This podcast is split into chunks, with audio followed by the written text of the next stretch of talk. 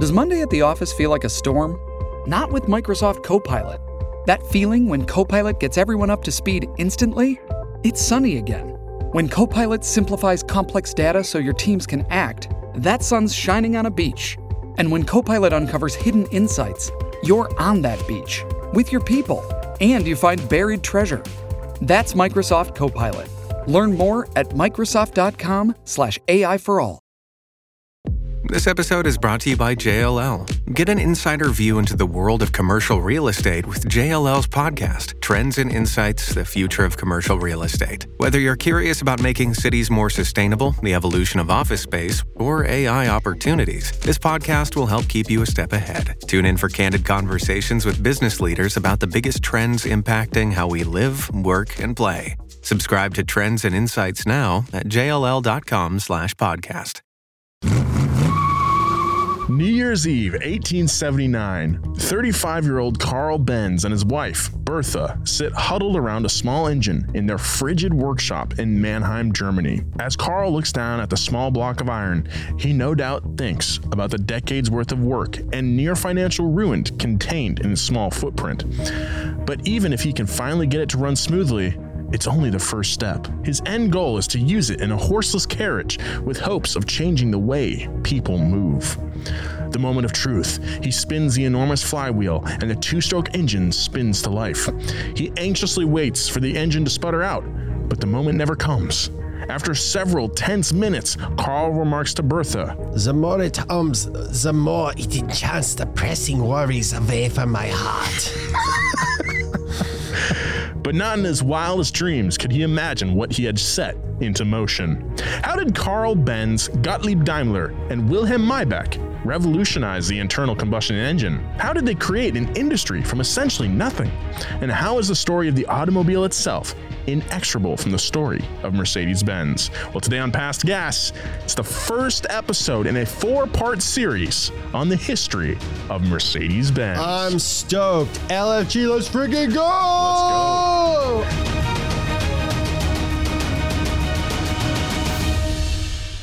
Past Gas Podcast. It's about cars, it's not about forts. As a, a person in the automotive media industry, I am often asked what my favorite car is. And I don't have a favorite car. I feel like if you really like cars, you don't have a favorite Yeah, car. like a rotating top. you like a- whatever. Well, They're like a like, bunch of children. cars. How are you going to pick your favorite children? For sure. Uh, but I would say that more often than not, I think Mercedes Benz is my favorite car company. Really? Yeah. Because they make like race cars and dump trucks. Mm-hmm. Yeah. Like they're, you know, we don't see their entire like breadth here in the Mm-hmm. States, but if you go over to Europe, like Mercedes makes Mm-hmm. so much stuff. They're like Ford, but Mercedes. Truly, yeah. yeah. Yeah. I think it's more of a special brand in the U.S. because of that. Yeah. Because you go over and like, I remember going to Sicily when I was like 16 or something, and my parents were like, "We got a Mercedes." Yeah. Uh-huh. And it was like a C class, and looking back at it now, I'm like, "It's a C class." That was like a Hyundai Elantra. Yeah. but back then, I was like, "Whoa." Oh, Mercedes. Yeah. All right, Whoa. Dad. I can okay, see the- Dad. A dog burning on the side of the road from this beautiful air condition. That's a real thing. You saw a dog burning on the side of the road? Yeah, there was a dead dog, and we passed it, and my parents were like, "Don't, don't look." And Wow. of course, you look, and there's a uh, someone had just thrown a dead dog next to the dumpster. What? And on the way back, that dog was on fire. so that's more of a you know Sicily thing. That's Yeah, not a that's a Mercedes, thing. wow. I feel like we've spent more time Talking- in this yeah. episode already talking about that than cars. um, I remember when my one of my f- best friends, his mom got a, a C class Mercedes, Mm-hmm. and the first time I rode in that to his house, they lived out like on the outskirts of town. You have to go through these twisty, uh, hilly roads, and being in that thing. That was like almost an automotive awakening for sure. That would be a really lame name for a podcast. by the way. Automotive Awakening? Yeah. Hell yeah, dude. That's the worst podcast. Yeah. that podcast sucks. What was your favorite for or first car you liked? and your host Justin Long. And But yes, um, Mercedes, man. Like I, I can't. We're gonna do a four. This is four parts of this. Yeah, it's it's we been a- have it planned out, by the way. We do. Yeah. For It's once. outlined. Yeah. and uh, that's exciting. Uh, we haven't done a multi-parter in a long time. Not especially not a four-parter. I really like multi part episodes. I love diving deep into all the details. Donut from the beginning like has been founded on like our interest in like automotive history and really just like the little Stories. intricacies and the stories that Yeah. have contributed to where cars are today. It's a fascination of mine and I'm really excited to like just really touch on like I said, oftentimes my favorite car company ever. I own a Mercedes by Oh. the way. With these legacy companies, I own a a Mercedes, by, Mercedes, the way. By the way, I own a Mercedes. Mercedes, by the way. I own a Mercedes, I live by in the Los way. Angeles. I I, live in- drive a Mercedes. by I the drive a way. Mercedes in Los Angeles. don't even worry about it. I don't anymore though, because Riley took it.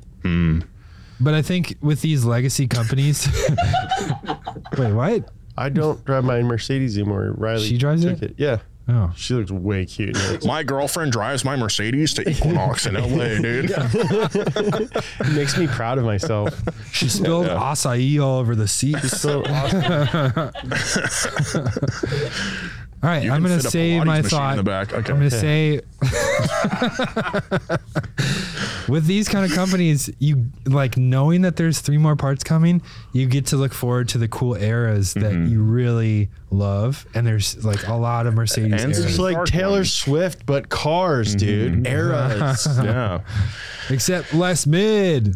Yeah, Haha, Ooh, I'm nice. sorry. Way, I what a know- I slut shame know a it's woman, so dude. Nice, mainstream. dude. I love that I know about it's you. so mainstream to not like Taylor Swift, but come on, I want to watch the Chiefs. Not think about her. I'm glad we found a way to mention Travis Kelsey and Taylor Swift on our car podcast. Yeah, which proves just proves the uh, the reach that she has. It's true. Yeah. Anyway, Anyway. anyway, jeez. Anyway, my name is Nolan Sykes. Almost forgot to do intros. Across from me is I'm gonna James try- Pumphrey. I phone in my catchphrases all the time, and I really Mm-hmm. want to get one that sticks. Let's try it out. I got a bunch on the YouTube channel Yeah, that let's- ended up on T-shirts, and s- for some reason on the podcast, I'm like, "Huh, yeah, whatever, Yeah. what's up? You know, so you got something for us?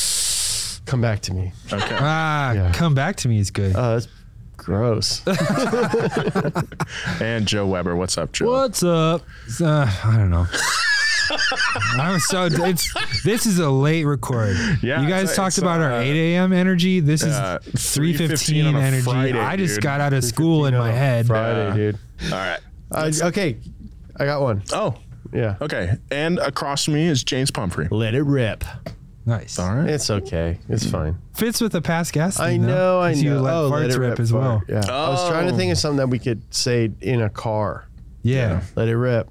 All right, let's get into Mercedes part one. Here we go.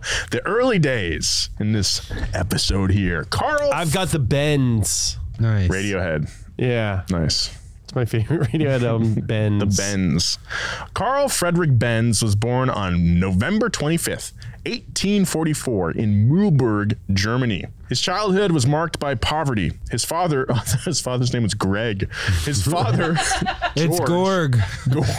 Gorg. Gorg. Gorge. George worked for the railroad and barely managed to make enough to sustain the family and passed away when Carl was only two years old. His mother, Josephine, was resolved to get her son an education, damn it. From his earliest years in school, Carl showed promise at chemistry and mechanics. At age 15, he passed the entrance exam for the mechanical engineering studies program at Karlsruhe Polytechnicum. Uh, that's a school. It was there that he met Professor Ferdinand Redenbacher. I love his Redenbacher. popcorn, dude. yeah. Yeah, Ferdinand Redenbacher's popcorn. Redenbacher is often credited for transforming mechanical engineering from a workshop profession into a science in Germany, and whose teachings and belief the steam engine was becoming obsolete would shape Carl's beliefs and aspirations. It's very inefficient to cook popcorn kernels first. After graduating from Karlsruhe in the early 1860s, Carl began his career working various engineering and construction jobs in Germany. But all the while, his entrepreneurial brain was churning away. While it's impossible to know when exactly Carl first became intrigued by the idea of an engine powered horseless carriage, many had attempted to make a horseless carriage since at least 1769, but none of them had worked reliably, if at all. Meanwhile, Internal combustion engines had existed in various forms since the early 1800s and were revolutionized in 1867 when Nicholas Otto created the first four stroke engine, an invention that would quickly find its way to power machinery in factories. By the time Carl met Bertha Ringer, and June 27, 1869, his idea to power a carriage with a combustion engine was in place. He even discussed the idea with Bertha and her mother on the day they met. Bertha was enamored by Carl's intelligence and big dreams, and the two were engaged within a year. Do you think people back then were just better at keeping dates because they didn't take information for granted like we do now? Like, Mm. Yeah. if I wanted to like mark a date right now, Mm-hmm. all I would have to do is like put it in my phone and it would link with like my computer and Yeah. any future phone and computer that I'll Yeah. ever have. But like, I could not tell you the day I met my fiance. Right. Yeah, same. You know the day. Gavin, what date did you meet your wife? No. No idea. But this is like over a hundred years ago, and we know that Carl and Bertha Benz met on June twenty seventh, eighteen sixty I nine. met my fiance February 19th, 2022. Shut up. How do you know that? Because I retain everything but important knowledge. So you're saying that's unimportant knowledge? No, don't. Ah, Dude, you're Emily. totally getting twisted. What happened February nineteenth? we matched on Hinge. Uh, yeah. okay. We'll be right back with more of this story, but first, a word from our sponsors. Angie has made it easier than ever to connect with skilled professionals to get all your jobs done well. I absolutely love this because, you know, if you own a home, it can be really hard to maintain. It's hard to find people that can help you for a big project or a small. Well, whether it's in everyday maintenance and repairs or making dream projects a reality, it can be hard just to know where to start. But now all you need to do is Angie that and find a skilled local pro who will deliver the quality and expertise you need. Angie has over 20 years of home service experience and they've combined it with new tools to simplify the whole process. Bring them your project online or with the Angie app, answer a few questions and Angie can handle the rest from start to finish or help you compare quotes from multiple pros and connect instantly, which means you can take care of just about any home project in just a few taps. Because when it comes to getting the most out of your home, you can do this when you Angie that. Download the free Angie mobile app today or visit Angie.com. That's A-N-G-I dot com. passion, drive, and patience. What brings home the winning trophy is also what keeps your ride or die alive. eBay Motors has everything you need to maintain your vehicle and level it up to peak performance. From superchargers, roof racks, exhaust kits, LED headlights, and more. Whether you're into speed, power, or style, eBay Motors has got you covered. With over 122 million parts for your number one ride or die, you'll always find exactly what you're looking for. And with eBay Guaranteed Fit, your part is guaranteed to fit your ride every time or your money back.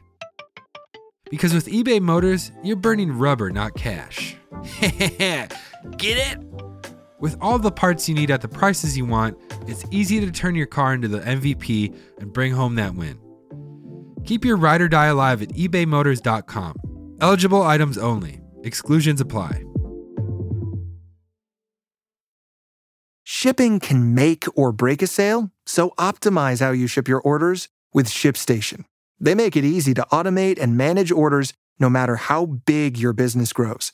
And they might even be able to help reduce shipping and warehouse costs. So optimize and keep up your momentum for growth with ShipStation.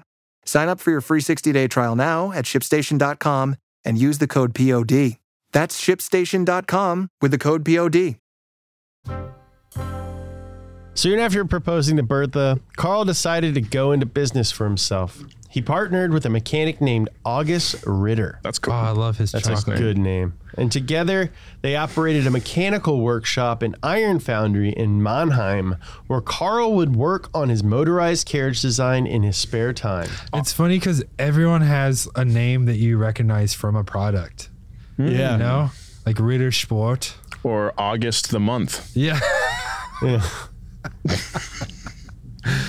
Unfortunately, things got off to a rocky start. The company struggled in its first year, and Ritter proved to be an unreliable partner. When additional funds were needed to keep the doors open, Ritter pieced the straight F out. And when Carl was unable to pay his bills, his tools were seized by local authorities. What? But Bertha saved the day. She secured an advance on her pay of her dowry to buy out Ritter. Whoa. What? So she just got money from her dad? But isn't her dowry money that Carl gave her dad? No, dowry is what the wife's dad gives to the husband. Yeah. The 1870s were a pivotal decade for Carl. he and Bertha married in July 1872, and by 1877, he was a father to five children. Five years later, That's a baby. baby a year. One a year. Yikes. Nice. Nice, dude. Everything works. His business was relatively stable throughout the 1870s as well, which allowed him to spend a considerable amount of time working on his motor carriage project. Carl worked through the decade to overcome his biggest hurdle the engine. Mm. Because Nicholas Otto had patent rights on the four stroke engine, Carl was forced to create an alternate design. Mm. When his two stroke finally ran smoothly for the first time on New Year's Eve 1879, Carl was finally ready to take the next step. That's pretty sick. Like Yeah. getting the project done on New Year's Eve. Uh huh. Yeah. Like next year's gonna be different. Yeah. I can't celebrate until I get this working. Yeah, we're gonna start next year off with a working engine Yeah. from day one. That's a Q1 working engine. Q1 working engine. to infuse more cash into the business, he began patenting the inventions he created for his two-stroke engine, including an engine speed regulation system, an ignition via a battery system, spark plugs, gear shifters, and water-cooled radiators. Wow. In 1881, Carl took on a new partner named Emil Bueller, a successful local photographer, to help with financing the venture. Carl's domain would be supervising the construction of the stationary engines, while Bueller handling the sales and marketing. Nice. Unfortunately, as it had been with Ritter, Carl's new partner was unreliable. God, a what's with these photographer guys? who said he's going to take care of sales. I was Yeah. gonna say, photographer. He's probably out there when he's supposed to be taking care of the car stuff. He's probably doing a photo shoot with some Yeah. model, Yeah, there's probably yeah. saying, "Hey, being weird. yeah, being weird." It's probably being weird to some model. less clothing this yeah, time. maybe I don't know. You're so beautiful. And just show it off. Anyway, Bueller had hired a sales agent named Otto Schmuck, who would spend more money promoting sales than he took in. Is that where the word schmuck comes from? Carl was forced to take out a loan to keep the business afloat, but Dude. given his spotty financial history, he was required by the bank to incorporate before he could be given any more money. Carl scrambled to put the corporation together. To get the necessary deals done, he was forced to bring in other investors and became a joint stock company, officially establishing Gas Motorin Fabric Mannheim in October 1882. In the end, Carl was left with only 5% of his company's shares and was downgraded from his position. What? Uh, man. dude, come on. You suck. One of Carl's highest priorities was building a small four stroke engine, now released from patent protections, Oh. for his motor carriage project. But the newly established board of directors had no interest in the project and didn't take many of his ideas or opinions into account for business operations. Why did they join? Within three months, he and the board were at odds, and the board even called his sanity into question. Carl packed his things and left the corporation in the fall of 1883. Not only had he lost his business, but unbeknownst to him, he had new competition. Why? Why join the company? Why join the board? Why buy in if you're gonna? If you hate everything the dude does, Yeah, I think they are moles. they're jerks. hostile takeover, perhaps. Yeah. This is Kendall Roy. And Yeah, his these are a couple. family. My dad told me to. Because my dad told me to. Gottlieb Daimler was born on March 17, 1834, in Schondorf, Germany. Though Daimler had shown interest in public service as a young boy, an unstable political climate led him to a four year rifle apprenticeship instead. After completing his apprenticeship and spending some time getting practical experience, he decided to enroll in an advanced vocational course in Stuttgart and in 1857 found himself in a two year engineering course.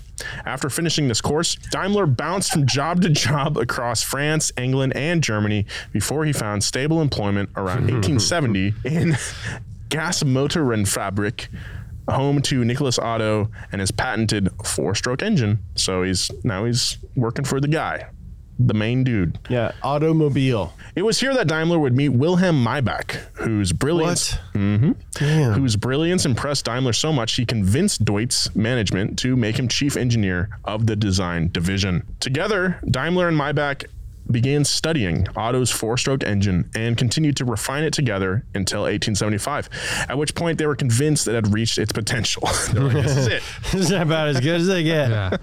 It's 1875. I cannot see how cars can get any better than this. This is the best it's going to be. However, Otto wasn't a fan of their adaptations, fearing the integrity of his patent would be challenged by the developments made on his engine design. Otto left the business side of Deutz to work on a lighter four-stroke engine. Daimler, headstrong and unafraid of conflict, challenged Otto. Leading to patent disputes. And while Otto was the engine's inventor, rights had been given to Deutz to manufacture the engine. And while exact details are unclear, it is believed that Daimler's argument was that the developments he and Maybach made to Otto's engine was their intellectual property. In September of 1881, the dispute became so heated, it was suggested that Daimler set up a new office for the company in St. Petersburg, Russia, in hopes his absence would ease tensions. Otto, however, was unconvinced the conflict would be resolved if Daimler remained at the company in any capacity at all. So, before the end of the year, Daimler was asked to leave the company, and he convinced Maybach to resign with him. Imagine if like IP didn't exist and everything was like common use, like how fast progression would happen. People aren't just like, "Eh, this is mine. This is my valve design. And it's like, chill, dude. Let me use your Uh, valves. I'm kind of all for, you know. I think it's I think it's important that if you design spend time designing something, Well, i- it's tricky, yeah, because if like you put in all the labor and investment in a capitalist system, then yeah, you sh- should that should be protected. But absolutely, obviously, like fair use, Yes. is what uh, that's a lot of what we do is fair use. Yeah. or it helped launch the company in a very large capacity, doing fair use stuff. So I mean, it's it's a it's a balance to be hit for sure. It is a balance. Yeah. I in like a perfect world where everyone shares ideas, I think we would be I see where you're coming from. Like further along. If you try and make any shirts with Mo Powell baby on them, expect a letter from my lawyer. James is not kidding. Uh, We'll get back to more past gas, but right now, a word from our sponsors. Hey, it's Kaylee Cuoco for Priceline. Ready to go to your happy place for a happy price? Well, why didn't you say so? Just download the Priceline app right now and save up to 60% on hotels. So, whether it's Cousin Kevin's Kazoo concert in Kansas City, go Kevin, or Becky's Bachelorette Bash in Bermuda, you never have to miss a trip ever again. So, download the Priceline app today. Your savings are waiting. Go to your happy place for a happy price. Go to your happy price, Priceline.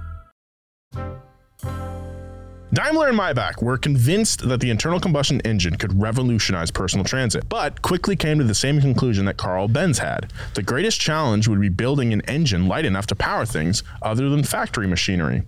Using their shareholding revenue from Deutz, the two pooled their finances and set up shop in a small greenhouse behind Daimler's villa. He's got a villa now? It's good I'm a friggin' villa. in Bad Cannstatt, that's the town, and set to work in October of 1882. It seems hot. Like hotter than a shed. That to would work be in. really hot. Yeah.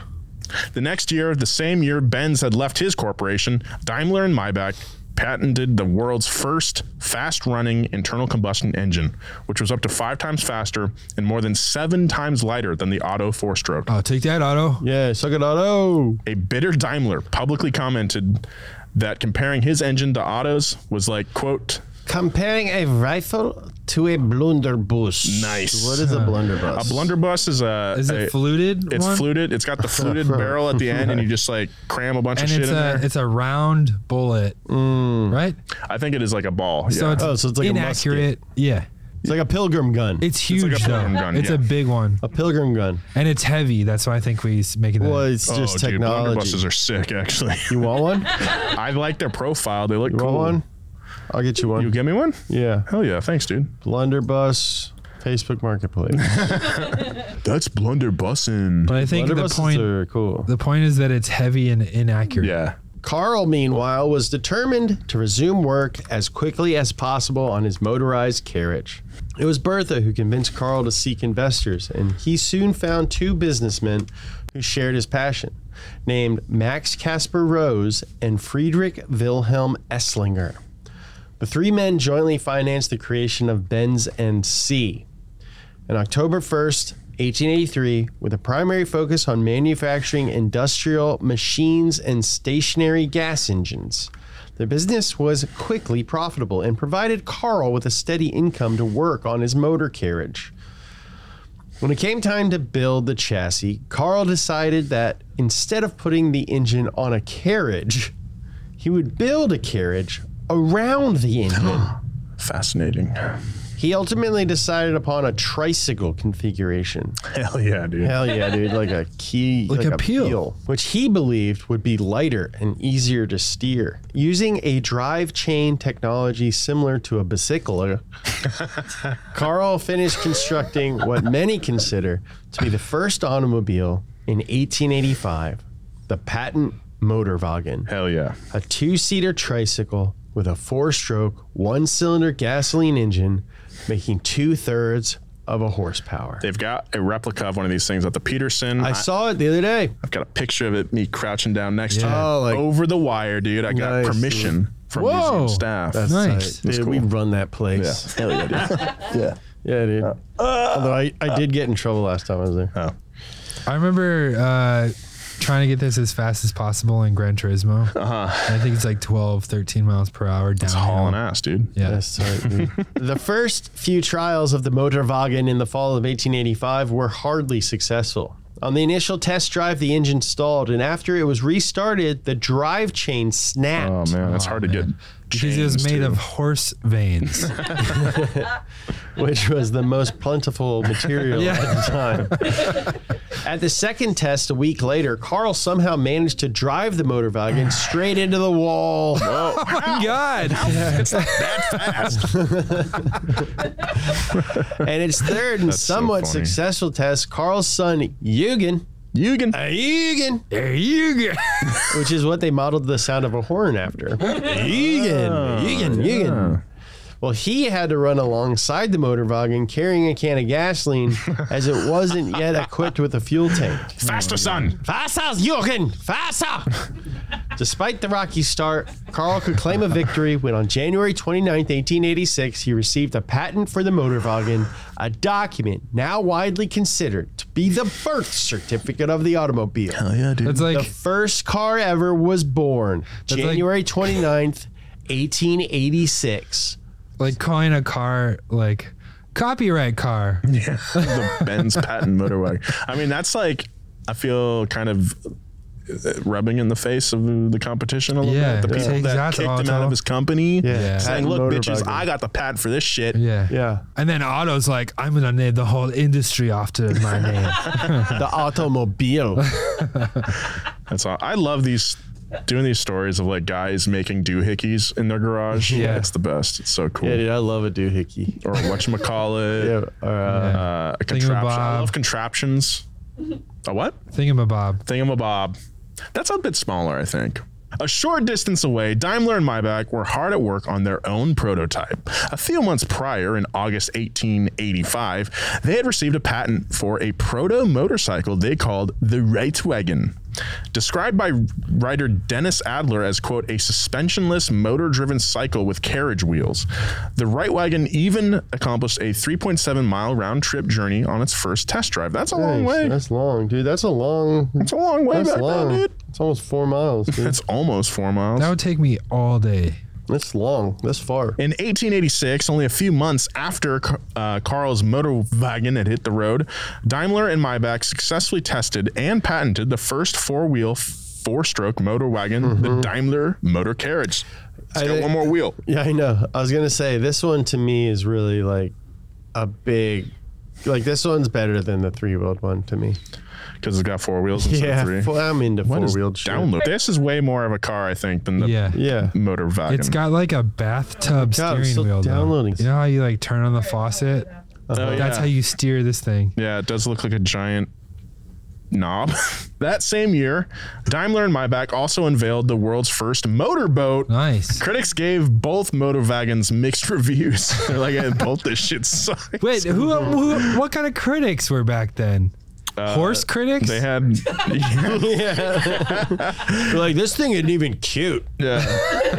you can't kiss this. Where do you one. put the carrots? Yeah. Uh, this thing's personality sucks. and the general public was also highly skeptical of the motorized carriages for a variety of reasons, ranging from a more practical fear that the engine might explode. You know what? Yeah. Reasonable fear back It's then. run by explosions. Two more extreme 19th century superstitions, like the fact that when Carl drove his motor wagon, it looked, quote, like the devil driving an infernal carriage. They were super religious back then. Everyone. This wasn't that long ago. People are super religious now. I know, like even more extreme now. Some level of mistrust was justified as a few public displays had gone poorly, including one event where the driver lost control and hit a wall. Carl, being the perfectionist he was, used these test failures as an excuse to avoid putting the vehicle into production and limiting testing to his yard, around the workshop, and nearby roads.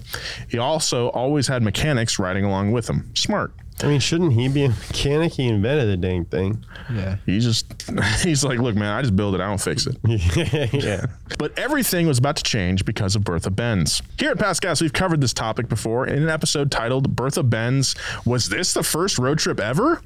It was. Uh, it's a good episode. yeah. But here's a quick refresher. Bertha wanted to prove to the general public that her husband's invention could drive the way people travel, so she hatched a plan. Unbeknownst to Carl, Bertha set out from Mannheim in the patent motor wagon Model 3 with two of their sons Nice. The panel gaps on that thing were probably horrible. and traveled to her mother's home in Fortsheim, which was 66 miles away. She left before Carl even woke up, something she described later as a real conspiracy. nice. It's so sneaky. With a 120 plus mile round trip, Bertha proved the readiness of his invention to Carl and established the potential future of the automobile to skeptics and caused an avalanche of publicity that intrigued the public. The drive is also considered the world's first practical real world condition test and prompted Carl to add a lower gear for climbing hills and brake lining and proved that the real world testing was an essential step for future development. Because she improved the brakes. She used like little copper disc brakes or something that she fabbed up herself. And Wasn't it like a a stick with a thing on the like a rubber thing on the bottom? yeah, I think the original one was like uh, you just you know Yeah. like a, a go kart brake where Yeah, you just yeah. like hit the tire or whatever.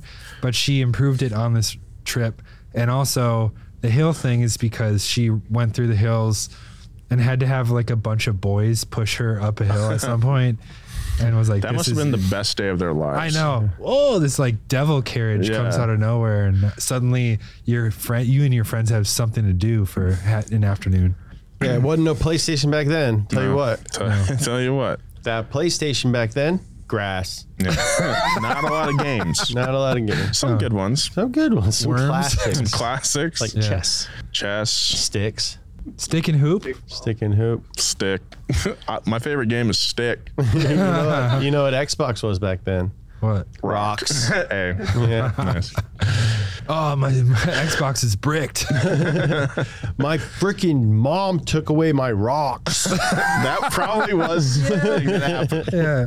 like especially if you had a really nice stick Yeah. that you love playing with. Like Don't stare at that stick all day. You'll go blind. I told you, you've had enough stick time today. Go stare at grass. In September of 1888, Carl displayed the Model 3 at the Munich Engineering Exposition, offering test drives. A newspaper wrote, quote, Seldom, if ever, Has passerby in the streets or our city seen a more startling sight? Another said, Without any sign of steam or visible means of propulsion, human or otherwise, the vehicle proceeded on its way without difficulty and was followed by a great crowd of breathless pedestrians. Because they're trying to keep up, they're like, Can I get a ride? It's probably just spitting out. We've so never much run exhaust. before. Jogging wasn't really a thing. Till like the 60s well, it or wasn't 70s. a thing that people had to do. Like it wasn't a thing that you had to like think about doing. Yeah. Yeah. It was a thing that you did if you wanted to get somewhere faster. Yeah. So like people ran, Yeah. they just didn't have to make it on, on purpose. But that's Yeah. crazy to me to think, oh, yeah, like, people ran. it's ran. it's jogging being like an activity Yeah. is a product of people not running so much that they're like, you know what I'm going to do? start running. Run. Yeah. You- that was just called faster. Carl was convinced that this was the future, and despite his skeptical business partners, Benz and C began manufacturing the vehicles for sale in 1888, becoming the first company in the world to do so. As the 1880s came to an end, Daimler and Maybach could lay claim to tremendous strides as well. In addition to starting the world's first taxi line in Stuttgart in 1888, the two had also developed a two cylinder V engine, a V twin, which had the best power to weight ratio for an engine at the time. The engine was fitted to what would become known as the wire wheel car, which featured the company's first purpose built auto chassis and several remarkable technological developments, including a four speed tooth wheel gearbox. Like, I just imagine that thing just grinds like hell if you don't get it I right. really match Yeah. revs. It had a steel tubular frame, which served as the cooling water circuit as well. That's Oh. So the That's coolant really sick. going through the the that's frame super rails. cool. We were just talking, we were about talking about that some yesterday. build having that, right? this car also had axle pivot steering, so that's really dope. Dang, By 1890, dang guys, I'm Dang, really guys. learning a Wait, lot. so it's like a solid axle and the axle just turns? no, It no, I think pivots? like I think it's like what we kind of like know what- today. Yeah, like if you like in a go kart, Yeah. So, like okay, axle, okay, gotcha. And then And there's like a, a push rod or something. in Yeah. it. yeah, Okay. yeah, yeah. by 1890, Benz was the second largest manufacturer of stationary engines in Germany. After taking home a gold medal for his Model 3 Motorwagen at the Paris exhibition, Carl hired two new partners to handle his day to day business operations in order to give himself time to dedicate to engineering. Daimler and Maybach were also restructuring and established Daimler Motorwagen Gesellschaft. Oh, I love that word, Gesellschaft? Gesellschaft. It's like yeah. G Wagon. Yeah, Yeah. Oh, or DMG. Ah. In November 1890, DMG carried its predecessor company's forward thinking approach, seeing potential for the combustion engine in all forms of transit, including public transit. Sales took off towards the mid 1890s, and both companies began to act as if they were in competition with one another. Benz was- us. Look, are we competing? Benz responded to the four wheeled Daimler motor carriage with the four wheeled Benz Victoria with a K, a more luxurious and reliable alternative to the Model 3. It was shortly followed up by the Velo, a smaller version of the Victoria, and is considered by some to be the world's first compact car. The two Benzes would become the world's first successfully marketed horseless carriages, with at least 1,200 sold between 1894 and 1901. That's a lot. The two companies also competed in the commercial vehicle space. In the mid 1890s, Benz built Germany's first commercial bus. DMG responded with general purpose trucks and motor driven fire engines. True to their land, air, sea philosophy, DMG became one of the first successful motorboat manufacturers Nah. and began the process of developing their own motor-driven dirigibles. Hell yeah, I like dude. dirigible because it sounds like an elephant for some reason. Yeah. really. Mm-hmm. like, why? It's so weird to me. Why just call it a blimp? You know, I think because a blimp is a type of dirigible. what are what's another type? Hot air balloon, zeppelin. Zeppelin's a blimp. They are different. It's different. I couldn't tell They you all how. look the same to me. You d- hey, listen. I think you're fronting because you don't know a lot about old-timey aviation. Look, if you want to argue about funiculars, I could go all day. all right. Both companies turned their attention outside Germany's borders as well. Benz began working with importers, and DMG began to look abroad to develop additional markets.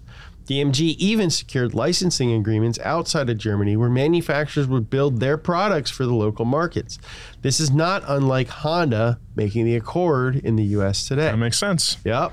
Build them where you sell them. Build them where you sell them. Employ the people. It's cheaper on costs, and you can also say it's built in this country, so you Yeah. Hmm. should buy it because you live in this country. Yeah. While most of Daimler's sales throughout the 1890s were its chain driven Schroeder and variants of the Daimler motor carriage, their most important car came in 1897, the Phoenix. Oh, hell yeah. Named after the engine that had served them throughout the decade, and the initial six and eight horsepower engines that initially powered the car itself. This thing's This, is an old timey car, right? yeah, here. this is like, oh, you're like, oh, now I see it's becoming a Mm-hmm. car. It's got a it's got got like the a shape. grill in front of the engine area. There's probably a radiator somewhere tucked behind that. The seats are not just like little Benches. chairs that yeah, you put. they're like- yeah. No, I mean that's a that's a car. Yeah. That's a car. That's a car, guys. That's a car. There's no arguing that it's a car. Phoenix was a huge step in moving from motor carriages to a design more typical of the modern automobile. Like we were saying. Like we just said. It was the world's first front engine car and had a foot brake and steering lever or wheel. When you think about it, it must have been strange to have a, a brake, a foot brake. Yeah. Like you climb in it and they're like, oh, you actually have to use your feet to drive this thing too. I think that like a lot of like it's the industrial revolution kind of and I think a lot of machines like in factories and stuff were operated by your feet. You can't just yell "whoa" at it and it'll stop. Whoa! Oh no! Uh, wagons had foot brakes. Did they? Yeah. Oh, okay. Then I guess it wasn't that weird. The Phoenix also featured pneumatic tires. Was eventually equipped with a 1.5 liter four cylinder engine with a tubular radiator With a and weighed turbocharger in making 485 Yeah, a 5.2 liter supercharger, and weighed in at a modern 3,080 pounds. God, it was Yeah. probably made out of freaking wood and iron. wow. Over the course of the 1890s, DMG sold 108 automobiles, and the staff had nearly doubled in size to 344. But the far more impressive resume for the 19th century belonged to Carl Benz. Yes, that's our guy. Yeah, that's a guy we're rooting for. Hell yeah, dude. Let's go, Carl. By 1899, he could claim to be the largest and most successful automaker in the world, with the world's first large scale production and having sold over 2,000 motor cars across the globe in Europe, North America, Singapore, South Whoa. Africa, and Australia. Wow. Look at this Dang. guy. 2,000 cars. Uh, Daimler, my balls. Daimler, my sack. yeah, how about you, How about that? Daimler, my balls sack? That's just all right. Yeah. My sack, my back. I know I Uh, got it. I- Daimler, my But what is sack. Daimler's? Uh, How about you, Daimler, my sack? See, he said the thing I said, but like different. Do I you get still it don't now? understand what Daimler is supposed How to about you, represent. Daimler, all of my I sack? get, it, I get. it. It sounds funny if you say it funny. Uh huh. How about you, Daimler, my sack and motor carriage, my balls in your mouth? You've been making that joke for a while now. Yeah. Oh. Nice. Joe's mad. Joe's mad. Daimler, my balls. The car was going global thanks to these two companies, and what began as a novel means of transit and a display of wealth would soon revolutionize the way people moved themselves. Mm-hmm. Neither company could imagine in that just a few short decades, nations would be devoting enormous sums of money to building infrastructure to support their inventions. But before the Autobahn would be built, the competition between Benz and DMG would heat up dramatically, and the two would find themselves not only competing for sales numbers, but on the racetrack as well. And it would be DMG who got the better start. Oh, In the early 1900s, DMG would be poised to take a tremendous leap forward in modernizing the automobile when a wealthy Austrian aristocrat would persuade the company to build him a car that he could race. Whoa. The result would be so revolutionary that a stubborn Carl Benz would be forced back to the drawing board and essentially have to reinvent the automobile all over again. That's next time. on Past Gas on part two of our four part series on Mercedes Benz next week on Past Gas. Go. Carl Benz will have to Benz over and take it. Daimler on my balls. That was a great first uh, episode. Great first of the step. series. This is the very beginning of cars. To understand the car, you That was a great first uh, episode. Great first of the step. series. Mm-hmm. This is the very beginning of cars. To understand the car, you got to go back to the beginning of the car. That's what we just did. I'm really looking forward to it. Guys, we're only at 1900. I know. I know. Where do we go from here? Where do you go? well, according to the Daimler guys, they we're done. No. no, Auto. Auto was like, Yeah. this is it, dude. we should have looked I into want it. like a little epilogue where it's like Otto's just like, yeah, well, shit. uh, and then he doubled down on carriages for horses. Turns out there was a lot that we could have done. VTech. Wow. We got some listener mail this week. I'll keep it short. James's new name is James Piston. No discussion needed. Because you wanted a new last name. Secondly, the yellow stuff in a crab is an organ. Uh, basically, it's pancreas, so it filters out the bad stuff.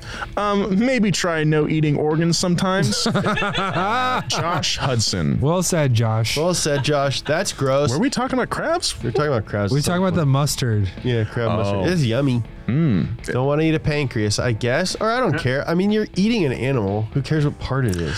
Well, I mean, they're It's the filter of the animal. though. Yeah, Yeah, that it's is all the kinda bad gross. Uh, stuff. Supposedly, it's probably a lot of microplastics in there. So Oh, gives it yeah. a nice chemical. But you're the taste. one that made those microplastics because we just found out that s- tire Oh. stuff Um, is the most microplastics in the ocean. Yeah. tires. That was not well said at there's all. so many tires in the world. Yeah. In a previous episode, I did mention that I want to change my last name. Yeah. Uh, thank you for submitting James Piston. I don't think I'm going to go with It's it a little on the because nose. someone could say to my kids, "Hey, I pissed in your mouth." Oh, dude. You, did you Gotta think of that, take Josh? In, like school bullies when choosing a Got child's to. name. Yeah. Daimler my balls, Josh. Nice try. So Pishigan is still the number one last Pishigan, name. yeah. Michigan. Either Pishigan or Reptile, or both, hyphenated.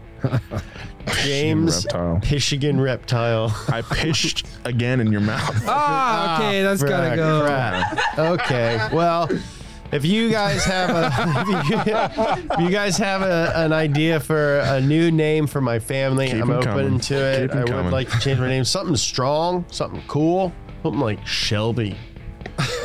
um, but you know, all right, cool. You can uh, submit those at passgas at donutmedia.com. yes, sir. Yes, sir. Uh, join us next week for part two of our four part series on Mercedes. I love these multi part episodes. Yeah. Thank you guys for listening to this. Tell a friend about it if you like it, you think they'll like it. If you haven't already, check out our YouTube channel.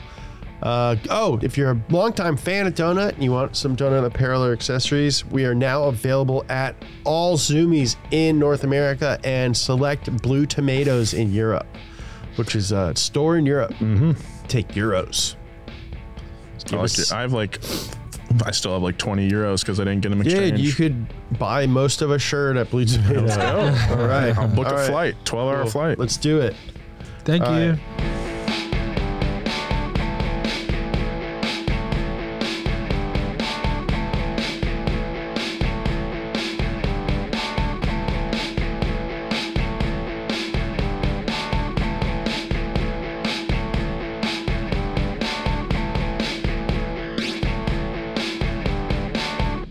You've worked hard for what you have your money, your assets, your 401k, and home. Isn't it all worth protecting? Nearly one in four consumers have been a victim of identity theft. Lifelock Ultimate Plus helps protect your finances with up to $3 million in reimbursement. Lifelock alerts you to identity threats you might miss. And if your identity is stolen, your dedicated US based restoration specialist will work to fix it. Let Lifelock help protect what you've worked so hard for. Save 25% off your first year on Lifelock Ultimate Plus at lifelock.com/slash aware. Terms apply.